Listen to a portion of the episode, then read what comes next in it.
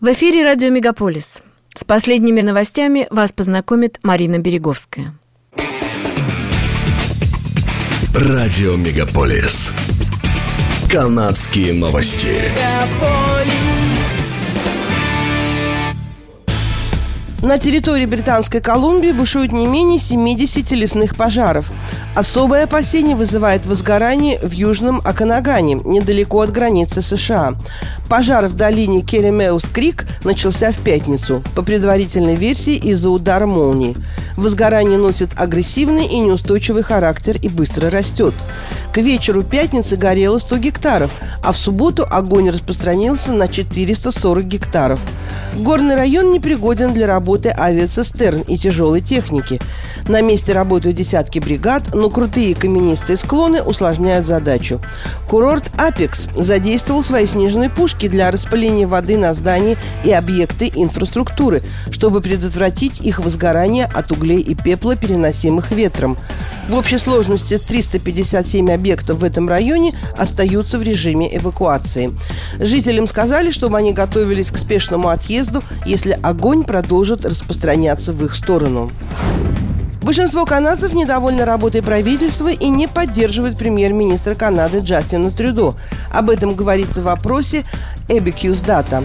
Согласно исследованию, больше половины канадцев не одобряют деятельность правительства. Это самый высокий показатель недовольства с момента избрания Джастина Трюдо на должность премьер-министра Канады в 2015 году, пишет издание True North. Если бы выборы состоялись сегодня, победила бы консервативная партия. Консерваторы набрали бы 35% голосов, свидетельствуют данные опроса. Авторы опроса отметили, что недовольство канадцев понятно. Высокие темпы роста инфляции повлияли на цены на продукты питания, жилье и бензин. Канадцы также сталкиваются с задержками и отменами рейсов в аэропортах страны и очередями в паспортных столах и винят в этом ковидные ограничения правительства. Правительство продолжает настаивать на использовании приложения ArriveCan при въезде в Канаду. Премьер-министр Джастин Трюдо вместе со своей семьей проведет двухнедельный отпуск в Коста-Рике.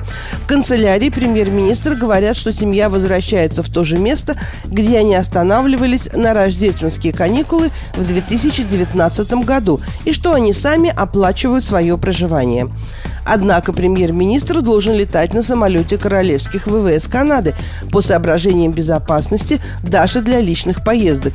И полеты семьи во время последнего отпуска в Коста-Рику и обратно обошлись правительству примерно в 57 тысяч долларов без учета денег, потраченных на пребывание экипажей в Сан-Хосе. Министерство внутренних дел заявило, что Трюдо будет регулярно получать информацию о происходящем в стране во время своего отсутствия. Служба общественного здравоохранения Онтарио сообщила, что в провинции зарегистрировано около 400 подтвержденных случаев обезьяньей оспы. В последнем отчете Агентства общественного здравоохранения говорится, что большинство случаев, почти 78%, обнаружены в Торонто.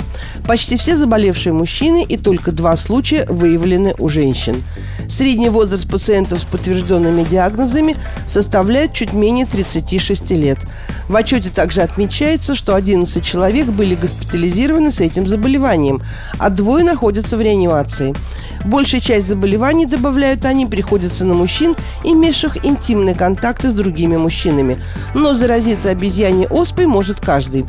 Вакцины против оспы доказали свою эффективность и в борьбе с вирусом обезьяньей оспы.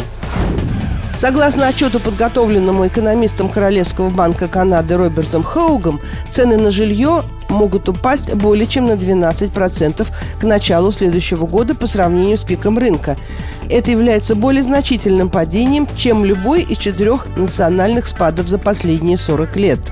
Рынок жилья резко изменился с тех пор, как Банк Канады начал повышать свою базовую процентную ставку с рекордно низкого уровня в марте. Хоук из RBC прогнозирует, что политики не остановятся, пока не достигнут отметки 3,25% в октябре. Канадские провинции с самыми высокими ценами на жилье в настоящее время – это Британская Колумбия и Онтарио – столкнутся с еще более резким спадом. Базовые цены упадут на 14% в этих регионах, а продажи сократятся на 45% и 38% соответственно. За прошедшие выходные на парковке у парка развлечения Canada's Wonderland в Торонто злоумышленник порезал колеса 18 автомобилей. Инцидент произошел в воскресенье 31 июля в 6.30 вечера передает издание CP24. Правоохранители задержали злоумышленника. 29-летнего Логана Бигелоу обвинили в причинении ущерба на сумму менее 5000 долларов и хранении оружия. В полиции сообщили, что Бигелоу выбрал автомобили случайным образом. Инцидент назвали единичным. Всем, у кого есть информация, связанная с расследованием, просят связаться с полицией Йорка. Известный канадский исполнитель Дрейк отложил выступление, запланированное на вечер понедельника, после того, как рэпер узнал, что его тест на COVID-19 оказался положительным.